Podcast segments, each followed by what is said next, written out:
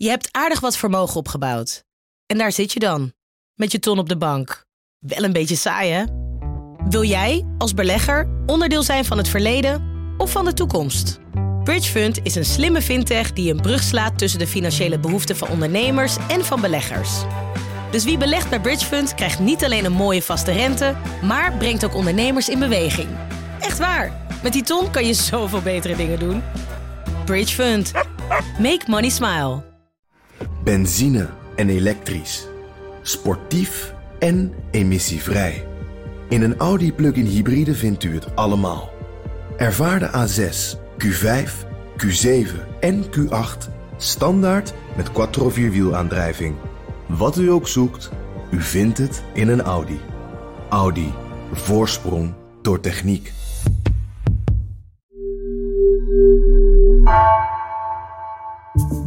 Vanaf de redactie van NRC het verhaal van vandaag.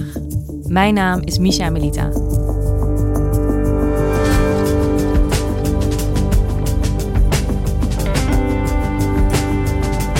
Het is het allerdonkerste scenario. Niet genoeg bedden op de IC's, waardoor selectie aan de poort nodig is. Code zwart. Hoe dichtbij is dat en wat betekent code zwart precies? Pim van den Doel dook in het draaiboek op basis waarvan ziekenhuizen dan keuzes moeten maken. Want hoe kies je als je twee patiënten hebt en maar één bed?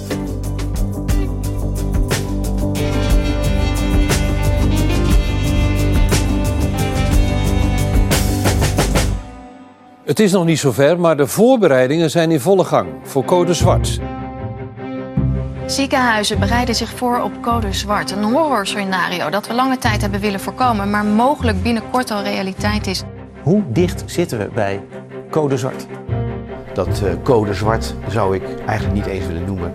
Dat is iets waar je rekening mee zou kunnen houden, maar daar zijn we nog ver van verwijderd. Hoe ver? heel ver. Het is echt wel donker, diep donkergrijs. Ja. Of je het nou code zwart noemt, of code pimpelpaars, of heel erg donkergrijs. Ja, het maakt niet zoveel uit. Het zit echt tegen het randje aan. En dat is het probleem.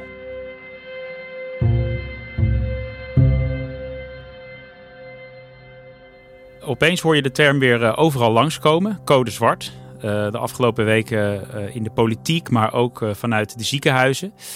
Maar je hoort er eigenlijk hele verschillende dingen over. Uh, minister Hugo de Jonge die uh, zegt dat we daar nog lang niet uh, zijn aanbeland.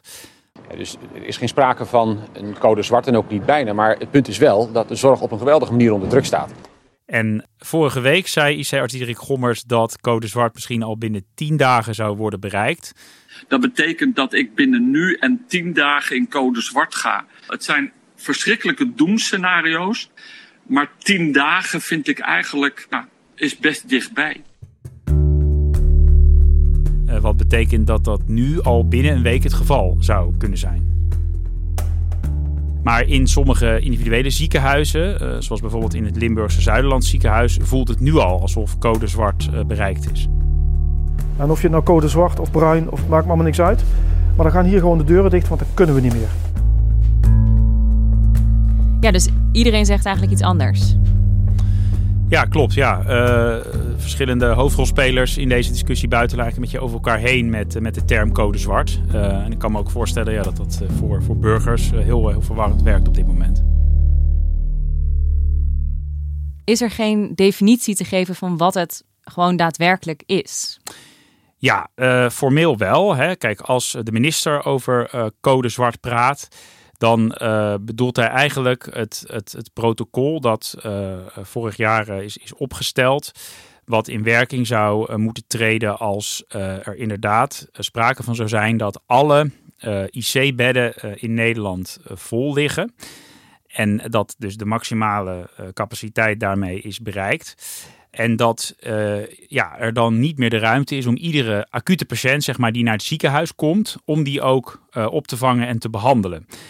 Hoe ver zitten we daarvan af?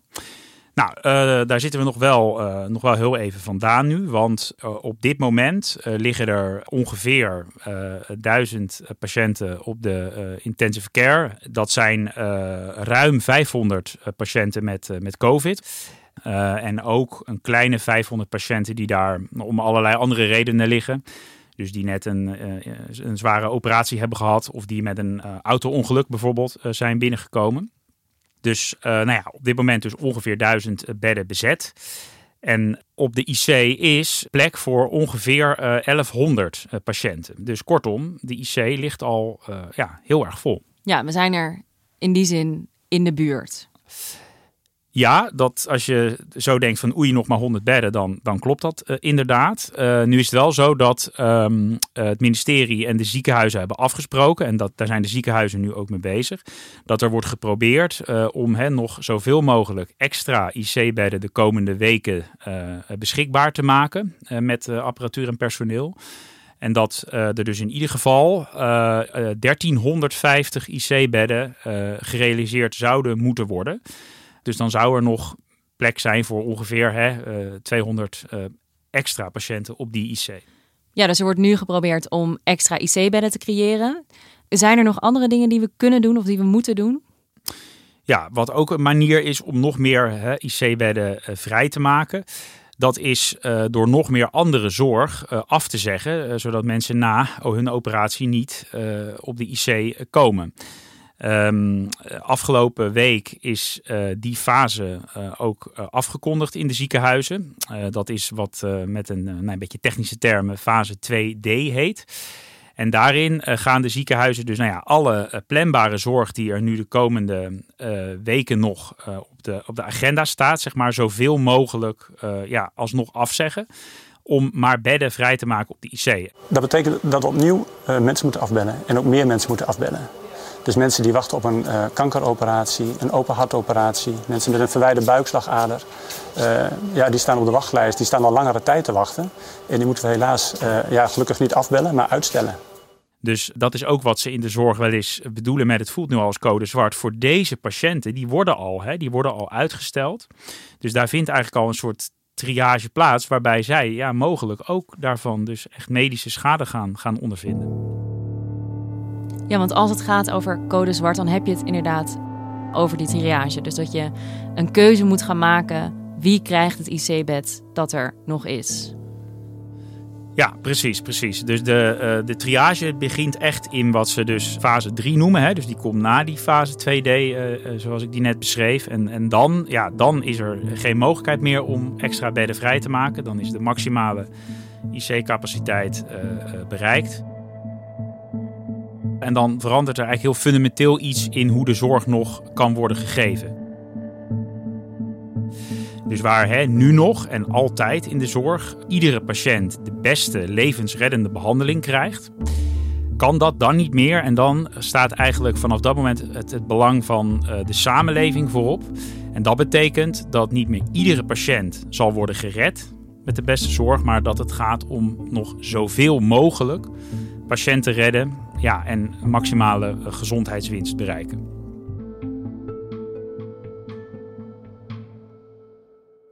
Oké, Pim, stel je voor, het is zover. Code Zwart is afgekondigd. Wij werken in een ziekenhuis. Hoe gaat dat? Nou, uh, in ziekenhuizen uh, worden dan speciale commissies eigenlijk ingericht die zich met die uh, triage aan de poort van het ziekenhuis moeten gaan bezighouden. Daar is een heel draaiboek voor, voor, voor opgesteld. in ziekenhuizen is afgelopen week al, al geoefend met die situatie. Hè, dus ja, stel je voor, er komen um, drie patiënten tegelijk bij het ziekenhuis in een ambulance. En er is niet plek voor die drie patiënten. Dan moet zo'n triagecommissie dus gaan bepalen wie er nog op de IC kan worden opgenomen. Ja, dus deze triagecommissie moet een behoorlijk heftige keus gaan maken. Misschien meerdere keuzes op een dag. Um, zullen we dat draaiboek eens doorlopen? Hoe dat dan in theorie zou gaan in deze situatie? Ja, nou, ik heb het draaiboek hier uh, voor me. En uh, die speciale triagecommissie hè, die gaat dan eerst kijken, dus zo lang mogelijk, uh, naar, um, naar medische criteria. Hè? Dus, dus wat artsen eigenlijk altijd al doen. Um, voor de IC in sommige situaties. denk aan dat hele oude mensen nu ook al niet meer op de IC komen, omdat ze dat waarschijnlijk niet overleven. Nou, ga, worden allerlei van dat soort criteria afgelopen om te kijken welke patiënt heeft het meeste baat nog bij die, bij die IC-behandeling. En ehm, waar dan bijvoorbeeld naar gekeken wordt, uh, hè, is, uh, is de overlevingskans. Um, dus uh, mensen met een hartstilstand bijvoorbeeld, um, dat is vaak zo ernstig en de overlevingskans is dan behoorlijk laag ten opzichte van andere patiënten. Die worden dan al snel niet meer op de IC bijvoorbeeld opgenomen. dat kan ook gelden voor mensen met ernstige brandwonden. Dat is ook een voorbeeld wat in dat draaiboek staat mensen die al heel veel onderliggend lijden hebben, waardoor ze een IC-opname waarschijnlijk niet, uh, niet overleven of heel moeilijk overleven. Ja, dus in ieder geval wordt nog uh, individueel bekeken. En dit is nog in, de, in het scenario dat we op medische gronden ja. keuzes kunnen maken. En wat volgt er daarna? Ja, dus stel je voor hè, dat er meerdere patiënten met gelijke medische overlevingskans zich aandienen. Ja, dan, dan zou je dus komen in het ultieme zwarte scenario van, van uh, niet-medische uh, criteria. En um, ja, dan um, zijn er een paar uh, criteria die, eigenlijk die worden afgelopen. en waar het dan mee begint, is dat um, er gekeken wordt naar lichtduur. Dus, um, en dat is dan uh, puur vanuit de capaciteit van de IC gezien. Dus uh, het idee is dan, patiënten met, uh, die maar kort op de IC hoeven worden opgenomen, die laten we dan voorgaan, want dat is vanuit de capaciteit, is dat het beste. en um, dat betekent bijvoorbeeld, dat is in, in, het licht van COVID wel interessant, dat de kansen van COVID-patiënten om dan nog op de IC te komen wel echt afnemen omdat uh, we weten hè, dat uh, patiënten die met COVID op de IC liggen, daar vaak wel een paar weken liggen, vaak minimaal drie weken. Uh, en dat betekent dat zij het bij die selectie dan waarschijnlijk gaan afleggen tegen patiënten die een veel kortere IC-opname nodig hebben. Bijvoorbeeld mensen die na een auto-ongeluk binnenkomen. Ja, die zijn relatief snel behandelbaar en ja, maken een bed snel vrij, om het zo maar te zeggen. Ja, precies. En wat zijn andere criteria waar we nog naar kunnen kijken die niet medisch zijn? Nou, als uh, ook de lichtduur ongeveer hetzelfde is, hè, het gaat eigenlijk stapje voor stapje, dan uh, komt er ook nog een heel gevoelig uh, criterium uit het draaiboek. Uh, want dan wordt er gekeken naar de leeftijd van de patiënten die zich aandienen. En dat gaat dan per leeftijdscohort. Um, dus bijvoorbeeld 0 tot 20 jaar, 20 tot 40 jaar en zo steeds maar weer door.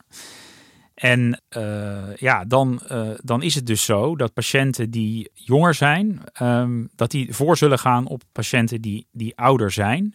Dat wordt gerechtvaardigd vanuit wat in de ethiek het fair wordt genoemd. En fair innings? Het fair innings-principe, ja. En dat betekent dat uh, het idee is dat mensen die ouder zijn, die in een latere levensfase zitten, dat zij al meer de kans hebben gehad om um, een, een volwaardig of een volledig leven te leiden. En dat jonge mensen die kans nog niet voldoende hebben gehad. Uh, en dat zou rechtvaardigen dat, uh, ja, dus hè, in dit uiterste geval van, van schaarste, uh, ja, dat jonge mensen dan voorgaan op oudere mensen. Ja, en is er niet nog een heel ander scenario te bedenken waarin je um, in plaats van al deze fases te doorlopen en ethische keuzes te moeten maken, gewoon zou loten. Twee mensen dienen zich aan bij de IC en uh, ja, de getal onder de tien. Ja, uh, loten, dat is ook zeker onderdeel van de discussie geweest. Zelfs of je niet gewoon überhaupt niet aan deze criteria moet beginnen, maar gewoon überhaupt moet loten als alle medische criteria zijn uitge, uitgeput. Um, maar goed, dat is ook weer als te willekeurig gezien om, om al hè, bij voorbaat te gaan loten. Maar als, uh, als het echt niet meer anders kan, en uh, we hebben ook het leeftijdscriterium uh, gehad, en patiënten zitten in dezelfde leeftijdscategorie, um, dan ja, is het het aller, allerlaatste wat eventueel gebeurt, loten voor het laatste bed.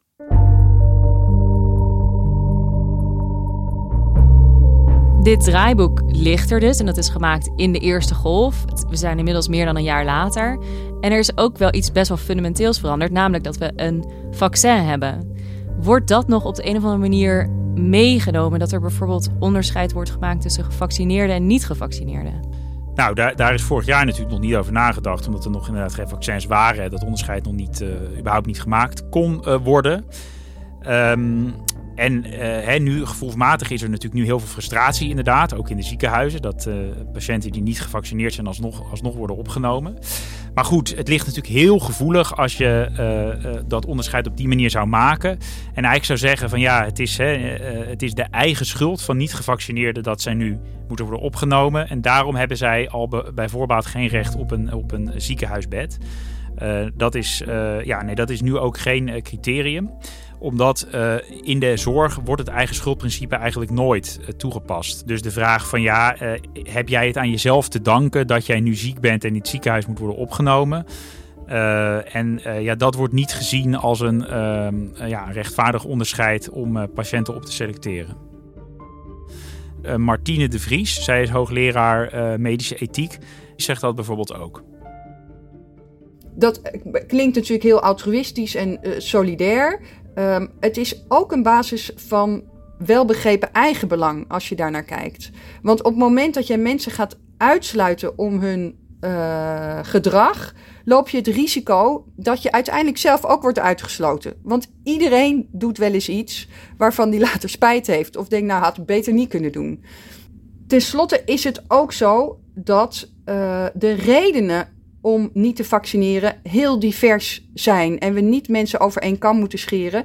En uh, we het risico lopen dat we die redenen moeten gaan wegen. de groep mensen die niet gevaccineerd is, wordt allemaal over één kam geschoren. Het zijn allemaal wappies, complotdenkers. Maar dat is natuurlijk niet zo. Het zijn, het zijn ook mensen uit achterstandswijken die geen toegang hebben tot de zorg, die wantrouwend zijn naar de overheid. Uh, het zijn mensen die misschien in een religieuze omgeving niet de kans krijgen om zich te laten vaccineren. Is dat allemaal eigen schuld? Het voorbeeld van iemand die net ernstig getroffen is door de toeslagenaffaire, geen enkel vertrouwen meer heeft in de overheid. Is het dan een eigen schuld dat je denkt, nou die vaccinatie van de overheid, die laat ik even langs me heen gaan? Nog los van het praktische argument dat er helemaal geen tijd voor is op het moment dat je een, IC-bed moet verdelen. Om dan eens te gaan kijken, goh, wat was eigenlijk je argument om niet te vaccineren? Uh, dus nee, het is geen argument. Ja, Pim, dit is echt een heel zwart scenario wat je hier schetst. Vreselijke beslissingen die genomen moeten worden. En het lijkt me ook tegenintuïtief in ziekenhuizen, waar ze toch ja, heel erg gericht zijn op het beter maken van mensen en niet dit soort vreselijke keuzes willen maken. Klopt. Ja, in de ziekenhuizen kunnen ze zich hè, eigenlijk niet voorstellen dat ze dit misschien binnen een paar weken zouden moeten gaan doen. En ze zijn ook wel heel bang voor de gevolgen van die beslissingen in de ziekenhuizen. Hè. Dus, uh, nou ja, uh, we beschreven het net al, meerdere patiënten die tegelijk bij het ziekenhuis zijn aangekomen, familie die daar waarschijnlijk ook bij is. En ja, dat je dan dus mensen gewoon teleur moet stellen en moet zeggen: sorry, het IC-bed is niet meer voor u. Uh, IC-arts Diederik Gommers zei ook op televisie dat hij dan echt vreest voor de veiligheid van de ziekenhuizen. Als wij onverhoopt in code zwart komen, dan is dit wat we in Rotterdam gezien hebben, is peanuts. Als de situatie zo wordt dat wij bedden tekort komen en dat we keuzes moeten ja. maken, dan moeten we ons personeel gaan beschermen met politie of het leger. Want? Ja, nou, omdat die emoties lopen gigantisch. Als jij dan het ziekenhuis komt met je kind of met je uh, vader of je partner. En wij zeggen, ja, we hebben geen plek. En, en jouw partner komt niet in aanmerking. We gaan je aan de sedatie leggen en je komt te overlijden. Agressie. Ja, dat, dat wordt ongelooflijke agressie. Ontzettend beangstigende situatie eigenlijk om over na te denken, hè? code zwart. Hoe dichtbij zijn we eigenlijk als we kijken naar hoe het nu gaat op de IC's? Hoe realistisch is het dat we echt in code zwart terechtkomen, denk jij? Nou, nu ga ik wel een beetje speculeren, moet ik erbij zeggen. Uh, kijk, ik denk dat uh, wat Diederik Gommers zei, hè, dat het al binnen een week uh, aan de hand kan zijn dat dat, dat, dat misschien li lichtelijk overdreven is. Omdat hè, als je de, de rekensommen maakt, dan is er nog wel, als, als de ziekenhuizen erin slagen die, die, naar die 1350 IC-bedden te gaan, dan is er nog wel ruimte om dus een paar honderd extra patiënten de komende week, weken op te vangen.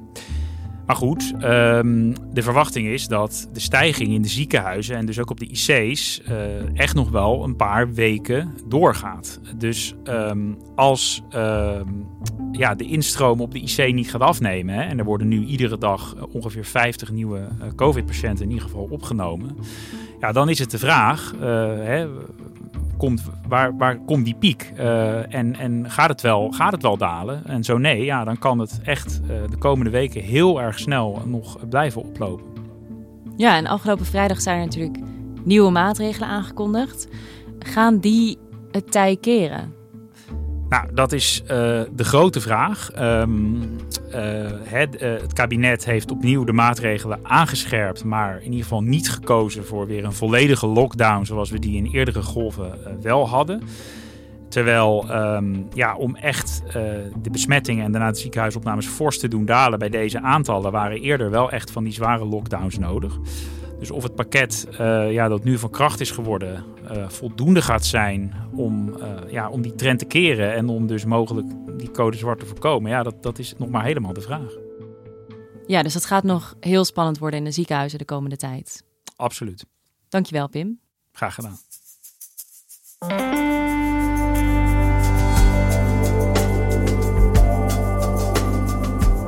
Je luisterde naar vandaag, een podcast van NRC. Eén verhaal, elke dag.